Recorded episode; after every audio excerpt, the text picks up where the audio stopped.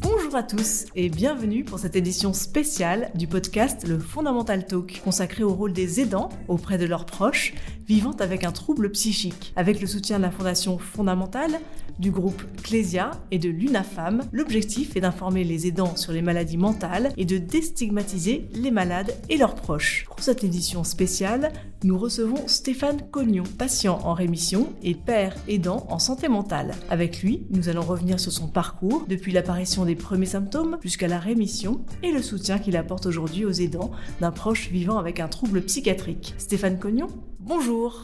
Bonjour. Comment s'est déclenchée votre maladie? Alors, euh, ma maladie s'est déclenchée vers l'âge de 19 ans. Euh, il n'y avait pas eu de traumatisme particulier, une enfance heureuse, adolescence heureuse également. Euh, ce qui s'est passé à cette, à cette période-là, c'est il y avait une, bon, une séparation un petit peu douloureuse. Euh, de la consommation euh, de cannabis. Consommation de cannabis qui, avant cette période, était plutôt festive, c'est-à-dire c'était, euh, et puis pas quotidienne non plus. Vous aviez quel âge? Alors j'avais 19 ans à ce moment-là mais j'ai senti que ça que c'était en train de basculer. Que en fait euh, ben en gros euh, quand j'étais en soirée ou quand je me retrouvais chez moi euh, je commençais à avoir des angoisses un repli sur sur moi. Et puis justement cette prise de cannabis qui était festive était devenue vraiment désagréable. Pourtant je continuais je continuais de fumer mais vraiment aux soirées. Mais ça se passait mal. Et hum, voilà je commençais à perdre le sommeil. J'ai petit à petit donc ça, ça va être au cours des hum, pendant six mois où en fait mon état va s'aggraver, je vais commencer à avoir euh, des angoisses, un repli sur moi, je vais espacer en fait les, rencontres avec mes amis, je vais me me retrouver seul, euh, perte de sommeil, et puis ça c'est vraiment euh, vers euh, vers la fin, vers le paroxysme en fait de cette de cette crise où je vais commencer à avoir des délires et des hallucinations plutôt visuelles. Euh, je peux vous donner un exemple. En fait, c'est euh, quand je regardais euh, la télé, j'avais l'impression qu'elle parlait que pour moi. Quand les affiches publicitaires dans la rue, c'était que pour moi. En fait, c'était des messages qui s'adressaient à moi, des messages subliminaux qui s'adressaient à moi. Et puis, j'ai eu un délire mystique. J'avais l'impression que je parlais à Dieu et, qu'il me répondait. Donc là, on peut parler à Dieu, mais, mais quand il répond, c'est plus embêtant. J'en parle avec le sourire maintenant parce que c'était il, y a, il y a 20 ans, 25 ans, mais sur le moment, c'était très douloureux. Et c'est surtout, bon, cette angoisse qui vraiment euh, fait, euh, bah, isole parce qu'on s'aperçoit, euh, on n'ose plus sortir de chez soi. Et alors, quelle a été la réaction de vos proches? Alors, mes proches étaient très mes parents, en fait, étaient très soucieux, euh, voir que mon état s'aggravait. J'avais un copain avec qui je traînais à l'époque, une bonne compagnie, hein, pas du tout une, relation toxique, hein, mais qui avait vu aussi que ça n'allait pas. Et en fait, ce qui s'est passé, ce qui, ce qui premier coup de pouce, en fait, ce qui m'a sauvé, c'est que ma sœur était euh, interne aux hôpitaux de Paris. Et euh, elle a vu, euh, elle a assisté à une conférence d'une chef de service d'un hôpital psy ou sur la schizophrénie, sur les bouffées délirantes, la décompensation en fait de la maladie. La décompensation, c'est quand on, on, est en crise justement comme je l'étais et qu'on décompense cette maladie, qu'on commence à avoir cette maladie, quoi, qu'on est en crise. Et euh, du coup, euh, elle a assisté, euh, ma sœur, à, cette, à la conférence sur la schizophrénie. On a dit, mais ça, c'est les symptômes que mon frère est en train d'avoir. Donc, elle est revenue conseiller mes parents. Moi, je, je, je sortais plus de chez moi. C'était vraiment devenu critique. j'étais pas bien et moi, du coup, j'étais vraiment parti dans mes délires et c'était pas censé tout ça. Je, je, je, ne contrôlais pas et je devais même, je devenais dangereux pour moi. C'est-à-dire quand je sortais, je me perdais.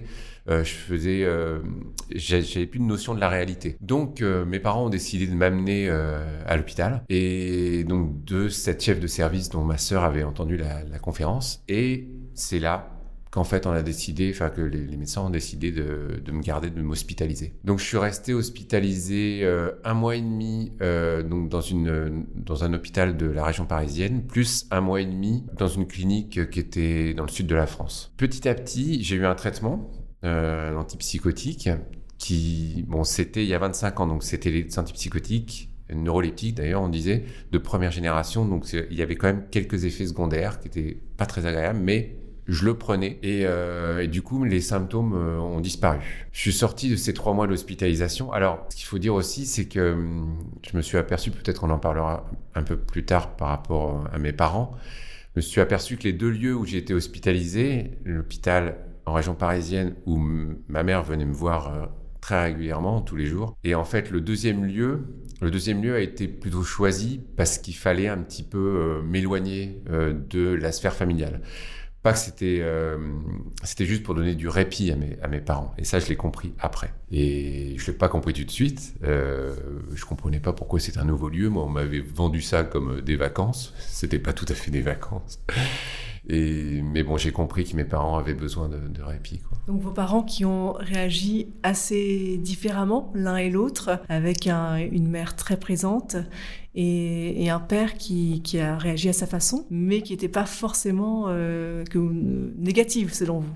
Exactement. Mon père, j'ai appris plus tard qu'il avait beaucoup de mal à en parler et puis j'ai vu avec moi, en fait, il m'en a jamais parlé. En revanche, euh, on peut appeler ça une sorte de déni parce que c'était, mais c'était beaucoup de pudeur en fait. Et à la sortie de l'hôpital et après mes études, il m'a donné un coup de pouce dans ma vie professionnelle, sans me prendre comme une petite chose euh, fragile, mais au contraire, il m'a dit tu vas aller travailler sur les chantiers, euh, ça te fera du bien. Et puis, euh, puis en fait, j'ai travaillé pour lui en fait euh, dans son, entreprise, mais euh, de manière pas du tout privilégiée euh, j'ai travaillé sur les chantiers dehors, etc. Euh, et, du coup, en fait, il m'a donné un coup de pouce sans me privilégier et sans faire attention à ma maladie et sans m'en parler. Donc, moi, bon, euh, moi, j'avais ma mère, en fait, pour, pour discuter de, ça, qui était vraiment d'une oreille très attentive et, et d'un soutien quotidien.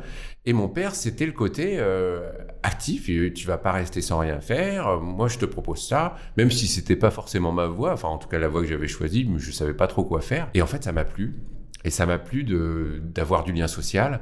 Ça m'a plu de travailler dehors. Ça m'a plu euh, bah, qu'on fasse pas euh, attention à à ce que j'avais euh, vécu euh, et en fait euh, ouais ça m'a aidé et finalement ce déni n'était pas forcément négatif puisqu'il me donnait un coup de pouce plus qu'un coup de pouce quoi et donc voilà et c'est pas négatif parce que chacun en fait il a fait ce qu'il pouvait faire ce qu'il savait faire et moi je enfin je je, je remercie. Merci Stéphane Cognon. Alors aujourd'hui, vous êtes marié, vous avez trois enfants. Comment avez-vous abordé et géré le sujet de votre trouble psychique? Alors, euh, quand j'ai rencontré ma femme, euh, j'ai senti au bout d'un mois que c'était sérieux, et on a senti tous les deux que c'était sérieux. Des amis à nous euh, avaient dit, lui avaient dit, bah, Stéphane, il a quelque chose au cerveau. Alors, c'était quelque chose qu'il fallait que je précise, parce que quelque chose au cerveau, ça veut tout et rien dire. Et moi, je, même si vraiment je vivais une vie vraiment de, de patient rétabli, de personne rétablie, j'avais toujours mon suivi avec euh, ma psy, mais euh, ça, allait beaucoup mieux, quoi. Et donc, euh, je vivais normalement. Et mais c'était très important que je lui dise à ma femme, avec la, celle qui allait devenir ma femme. Et en fait, bah, moi, je me suis vraiment, j'ai essayé de, de, réfléchir à ce que j'allais lui dire, si elle me dit ça, etc. C'était très important, vraiment.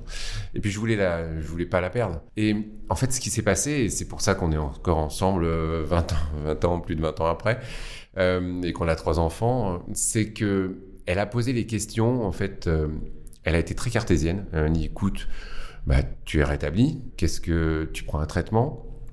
C'est pas génétique, euh, etc. Des, des, questions très très très très euh, cartésiennes, vraiment très voilà, et puis moi j'ai répondu euh, franco, enfin j'ai répondu euh, sur ce que je pouvais répondre, et puis je lui ai dit, euh, si tu veux avoir plus d'informations, est-ce qu'on n'irait pas voir tous les trois ma psy?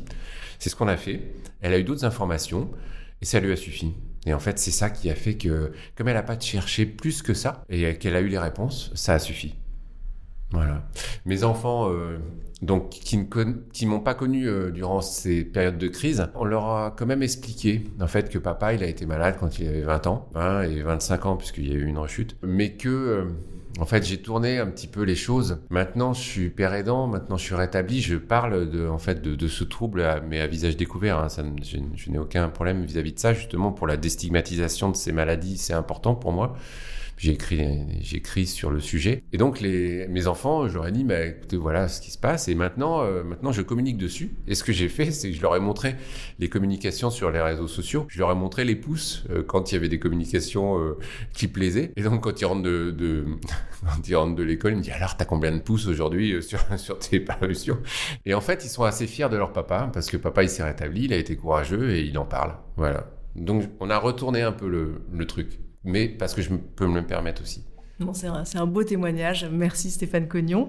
Et alors aujourd'hui, entre, en tant que père aidant, quels seraient vos conseils pour les aidants qui nous écoutent? La position d'aidant est vraiment difficile. Euh, je sais que ce soit les parents, les frères et sœurs, c'est une position ingrate parce que on est en première ligne et quand on est en période de crise, on ne sait pas forcément comment faire et on, est, les premiers à, à prendre quelque chose, quoi. Donc, euh, à euh, voilà, parce que euh, période de crise, les délires, ils sont pas, ils vont dans tous les sens et puis la personne qui prend, c'est celle qui est en face, qu'on connaît bien et voilà. Donc, c'est compliqué, c'est difficile. Moi, les conseils que j'aurais à donner, c'est ne vous culpabilisez pas trop, c'est déjà assez compliqué. C'est pas de votre faute. que ce soit, je sais qu'à un moment, en fait, c'était surtout les mamans étaient, étaient montrées du doigt. C'est maintenant, on sait bien que c'est pas, c'est pas le cas. C'est pas, c'est pas votre faute. Moi, je dirais aux aidants, faites attention à vous aussi, parce que c'est important euh, bah, pour la personne que vous aidez, que vous, soyez en forme. Donc faites attention, vous, à votre santé mentale, à votre santé tout court, parce que c'est important. N'hésitez pas. alors, moi, c'est le père aidant qui va parler, parce que... Euh, et puis le papa aussi, hein, euh, c'est qu'il y a des programmes de psychoéducation qui sont faits pour les aidants. Moi, j'en anime un, enfin là où je travaille, et où en fait on parle avec les aidants de leurs personnes qui suivent, mais aussi d'eux et puis savoir, et puis on les aide, et puis on leur dit, il y a des ressources. Il y a des associations comme l'UNAFAM, comme d'autres associations qui aident, et puis ne restez pas seul. Parlez de vos soucis, échangez, vous allez peut-être trouver justement, en échangeant avec d'autres personnes, des petites, des trucs et astuces qui vont vous aider à pouvoir, euh, bah, au moment de la crise, mais même euh, pendant toute la vie, euh, le, suivi, le parcours thérapeutique des, personnes, ça va, ça va vous aider. Donc ne restez pas seul. Dites-vous qu'il y a d'autres personnes qui sont dans le même cas que vous, puis je sais vraiment que c'est euh, que la position des dents est difficile, donc euh, voilà, euh, ne culpabilisez pas et puis faites-vous aider. Merci Stéphane Cognon. Merci.